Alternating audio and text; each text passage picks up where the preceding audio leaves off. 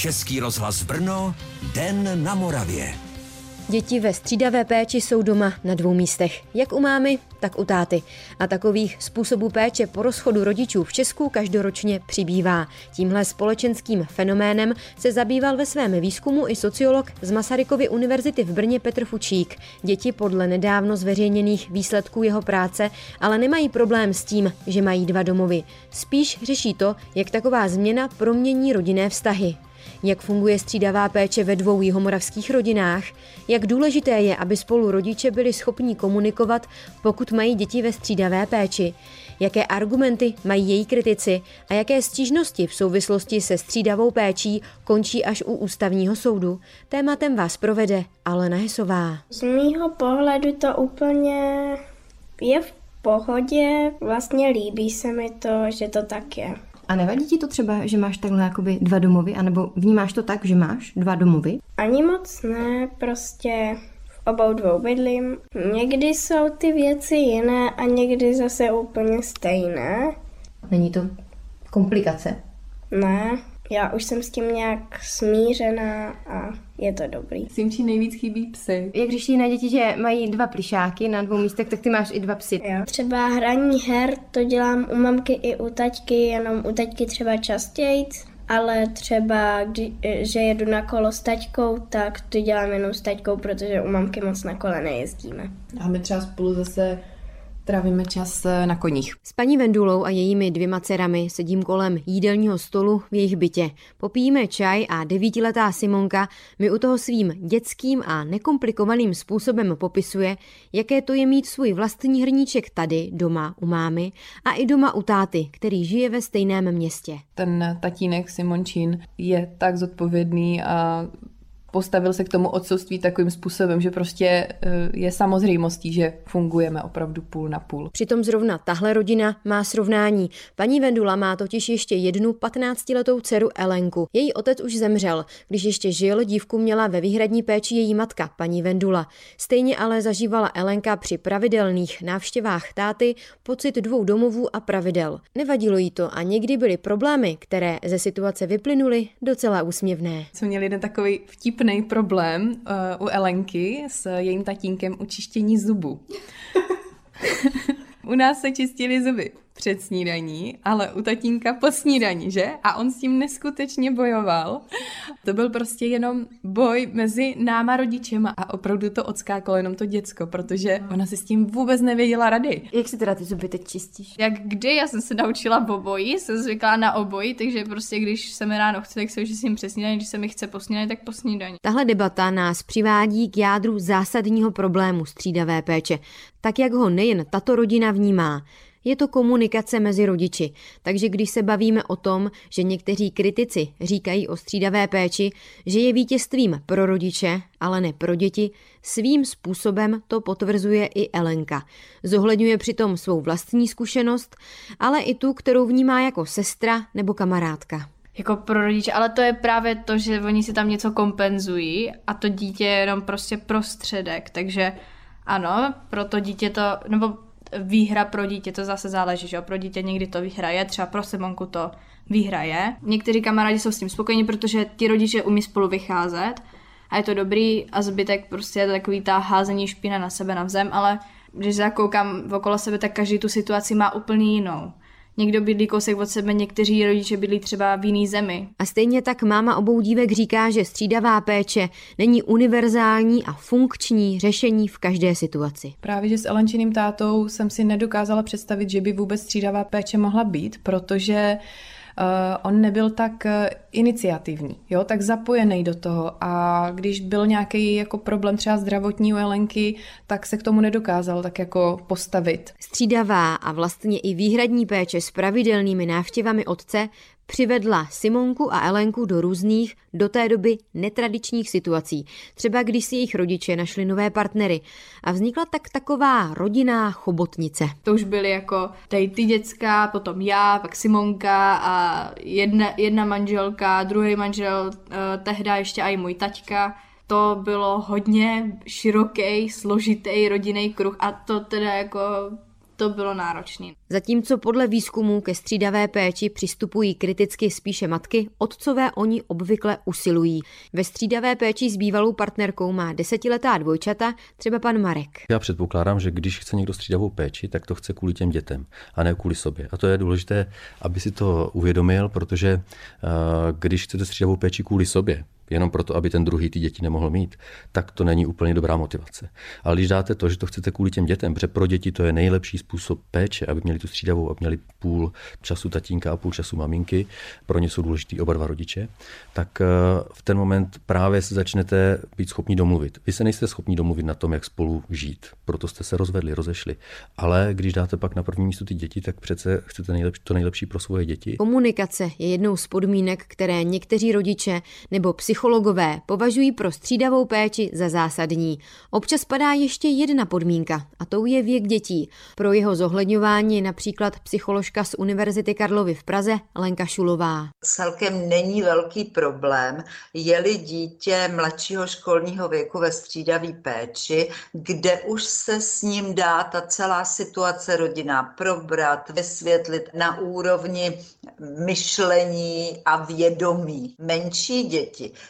tam je to na úrovni spíš emocionální, pocitové. Dítě třeba mezi třetím a šestým rokem de facto vůbec nerozumí ty situaci. Tam si myslím, že strašně záleží právě na úrovni těch rodičů, jak dokážou tomu dítěti to zjednodušit, aby nemělo pocit, že je eh, na dvou stranách barikády. S argumenty Lenky Šulové ale nesouhlasí mimo jiné Aleš Hodina, který stojí za platformou Střídavka a je místo předseda Unie otců. Úmluva o právech dítěte garantuje dítěti právo na péči obou rodičů už od narození. Takže není vůbec otázkou, zda je zachovat, ale spíše jak, to znamená zvolit nejvhodnější formu. Eh, střídavá péče může mít mnoho podob, takže třeba u menších dětí je vhodnější eh, zvolit kratší intervaly střídání. U dětí, které jsou kojené, tak samozřejmě, aby to bylo přizpůsobené i tomu kojení.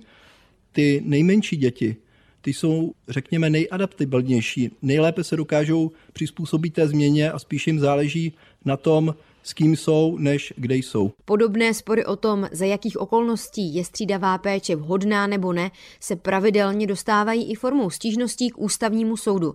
Ten v posledních týdnech rozhodl o několika takových případech. Většinou ústavní soudci, včetně Jaromíra Jirsy, vyvrací argumenty, které jsou zdánlivou překážkou střídavé péče. Častý argument, že nejsou schopni rodiče komunikovat, není důvodem pro vyloučení střídavé péče, že se dá nastavit střídání, přebírání dětí tak, aby se rodiče pokud možno nemuseli vůbec vidět. A zajímavé je, že i po téměř 30 letech, kdy se tato forma objevila v roce 98, tedy v zákoně o rodině, je stále ta střídavka, lidově řečeno, považovaná za nějakou výjimku.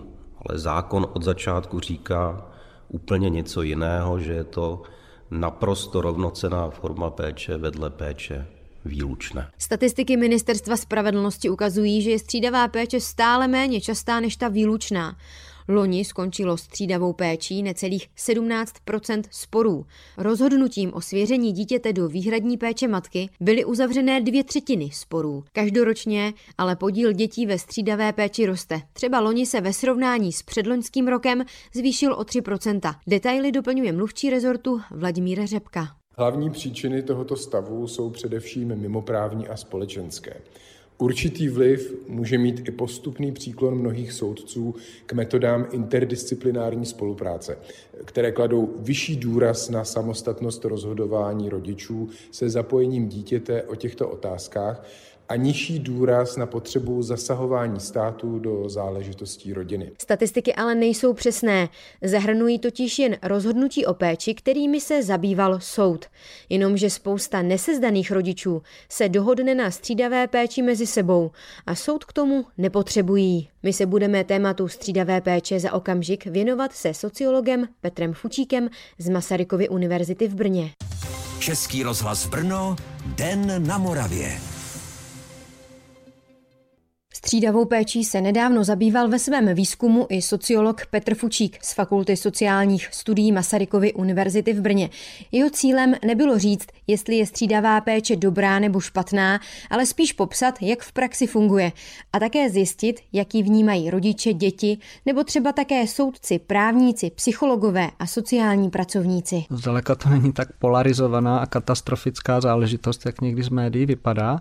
Praxe jsou třeba hodny nějakého zaznamenání, například to, jak jsou schopni si rozdělovat péči, že pro mladší děti je vhodnější kratší střídání a paradoxně vlastně lépe vplynou do té střídavé péče a tak dál. U těch dětí tam bylo zajímavé zase to, že jejich výpovědi se zdaleka tolik netýkají nějakého pendlování a baťuškářství, jak je ten stereotyp. Ačkoliv nelze popřít, že to stěhování je pro ně věc komplikující, přesto říkají, že to, co je pro ně důležitější, je udržet vztah s oběma rodiči.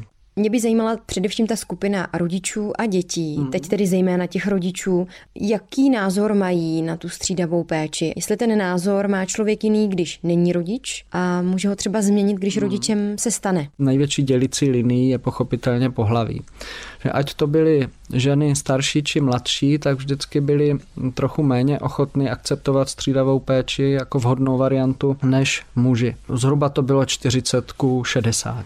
No ale pořád, když si uvědomíme teda, že 40% potenciál akceptovat střídavou péči ve společnosti je, tak to moc nesedí s těmi statistikami, byť jsou neúplné a nedokonalé, které ukazují, že podíl rozhodnutí o střídavé péči je zhruba 16 až 20% Možná by mě zajímal ještě další aspekt, eh, kterým je věk jestli to tradiční myšlení, že o dítě má pečovat primárně matka, je spojené třeba ze starší generací, naopak mladší má opačný názor. Věkové rozdíly se v tom našem výzkumu tak moc neukázaly, to se spíš právě ukazuje v těch stereotypech, eh, co sdílí takzvaní odborníci eh, na straně těch institucí. To znamená, že často slycháte nějaké věkové hranice, od kdy ano a do kdy ne. Někdy to bývá ta magická hranice tří let, zřejmě tady je vliv vývojové psychologie, někdy to bývá hranice 6 let, pak zase ještě později. Ukazuje se z praxe i v zahraničí v těch výzkumech, že vlastně do té střídavé péče vplývají eh, docela dobře děti v mladším věku, protože ještě nemají takovou vazbu na různé věci nebo organizační prvky v té domácnosti limitem, kde ty výzkumy i v zahraničí vlastně nejsou jednoznačné a ještě ta záležitost není uzavřena, tak to je záležitost kojenců a batolet. Tam se ještě neví, do jaké míry výhradní kontakt s matkou je důležitý. Může se to nějakým způsobem měnit?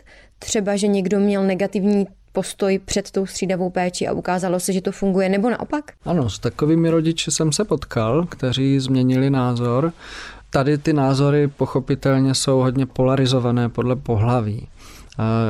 Častěji jsou pro muži, pochopitelně, protože s tím, jak je u nás jako tradičně zažité, že soudy většinou rozhodují ve prospěch matek, tak ti muži vlastně mají dvě možnosti. Buď e, ten kontakt s dítětem výrazně omezit na ten model jednou za 14 dní, anebo trošičku častěji v nějakém rozšířeném e, kontaktu. Takže muži to preferují a muži na tom vidí většinou teda výhody, i když dost často je to organizačně taky stojí dost námahy protože čelí tomu, že u žen se víc počítá s tím, že se starají o děti. Ženy, s kterými jsem mluvil, tak i ty, které byly výrazně proti střídavé péči a vlastně ji měli proti své vůli a byly donuceny ji, ji praktikovat, tak když si měli vzpomenout na nějaké pozitivum, tak aspoň to, že měli týden nebo nějakou tu dobu volno, to znamená, že vlastně si udělali víc práce nebo v zorganizovali čas, aby potom zase ten týden mohli se intenzivně věnovat dítěti. Můžete z toho vašeho pohledu tedy říct, jestli převažují v Česku výhody nebo nevýhody střídavé péče? Dokázal ten výzkum na tuhle otázku odpovědět? Ne, můj výzkum se tomuto nevěnoval, jestli převažují výhody nebo nevýhody. On je spíš chtěl nějak um, naznačit, co mohou být výhody a co nevýhody, protože jsem měl taky pocit, že mnohem častěji je řeč o těch nevýhodách a ve společnosti pořád ještě ta představa je spojená s nějakým baťuškářstvím, schizofrenií a něčím, co nutně musí poškozovat psychiku, protože velice často se mluví o těch místech, ale dost málo se mluví o vztazích. Vy už jste popisoval, že jste se ve svém výzkumu zabývali i dětmi a tím, jak vnímají eh, střídavou péči. Možná, kdybyste to mohli ještě trošku rozvést, jaký to má vlastně dopad na ten jejich praktický každodenní život. Často je totiž i argumentem to, že se mění třeba škola, že návyky toho jednoho rodiče a pravidla toho jednoho rodiče jsou výrazně jiné než třeba toho druhého rodiče. Ano, mluví o tom, Někdy ne tak problematicky, jako bychom čekali. Nakonec to dost často vlastně normalizují tím, že říkají, no tak eh, vlastně rodiče i před rozvodem nebo i v jiných rodinách máte jednoho přísnějšího, jednoho méně přísného. Rodiče se často střídají v péči, protože mají pracovní závazky a tak dál. Ty děti mi dost otevřely oči v tom, že když se snažíme jako kontrastovat eh, běžné rodiny a ty rodiny se střídavou péčí, tak ten kontrast často není tak ostrý že zažívají něco, co je v těch běžných rodinách samozřejmé, ale asi v menší míře. V běžných rodinách není obvyklé, že by rodiče proti sobě štvali děti. Tak tohle to je extrém, který je na plném konci té škály nějakých rozdílných rodičovských přístupů. Rozdílné rodičovské přístupy v očích těch dětí, s kterými jsem mluvil, ani tolik nevadily do té chvíle, dokud se to rodiče nesnažili využít proti sobě. Ale ty děti mají velice dobré ponětí o tom, v jakém kontextu se nacházejí. Ty děti, s kterými jsem mluvil, často říkali, že přece úplně běžné, že jste v různých prostředích a tam jsou různá pravidla. Jo, když trávíte prázdniny u babičky nebo chodíte každý den do školy, tak jste schopni to prostředí registrovat. A tak to je stejně i mezi těmi rodiči. Někteří říkali, že to i obohatilo v tom, že uh, už jako od dětství přišli na to, že svět není černobílý, že prostě jeden uh, respondent použil termín, no v těch rodinách se i chleba maže jinak, i máslo si tam dávají jinak. Dost často ve střídavé péči najdete nový lidi, noví partnery, ale i nový nevlastní sourozence a je to mnohem komplexnější a to je plus i minus. To se může povést a dost často se to povede, ale taky se to může nepovést. Jo. To záleží hodně samozřejmě na tom, jak ti lidé dokážou ty vztahy a ta vyjednávání zvládnout. Ti lidé vlastně neví, jak přesně tu funkci vykonávat. Jo. Že není ustálený způsob, jak uplatňovat autoritu vůči těm dětem, jak si rozdělit ty role, jo? jestli uplatňují autoritu oba nebo prostě moje děti, tvoje děti. Vy jste při přípravě toho výzkumu dělali i nějakou širší rešerši, to znamená, že zajímalo vás, jak vypadá a funguje střídavá péče v zahraničí. Co jste zjistili, je rozdíl mezi tím, jak je ta péče střídavá vnímaná v zahraničí a u nás, protože často zaznívá, že ten model je velmi funkční třeba ve Skandinávii. To byl jeden velký zdroj překvapení, protože ten výzkum začínal vlastně celkem takovou představou, že tedy zřejmě střídavá péče bude něco škodlivého, když se o tom takhle mluví ale čím víc jsme pročítali ty zdroje, tak tím víc se nám vlastně tahle představa bořila a možná i trochu překvapivě jsme zjišťovali, že ty studie ukazují převážně pozitivní vliv v průměru. Data do výzkumu sbírá sociolog Petr Fučík od roku 2017. Od té doby udělala přes 100 hloubkových rozhovorů a další plánuje. Příjemný poslech dalších pořadů přeje Alena Hesová. Český rozhlas Brno, Den na Moravě.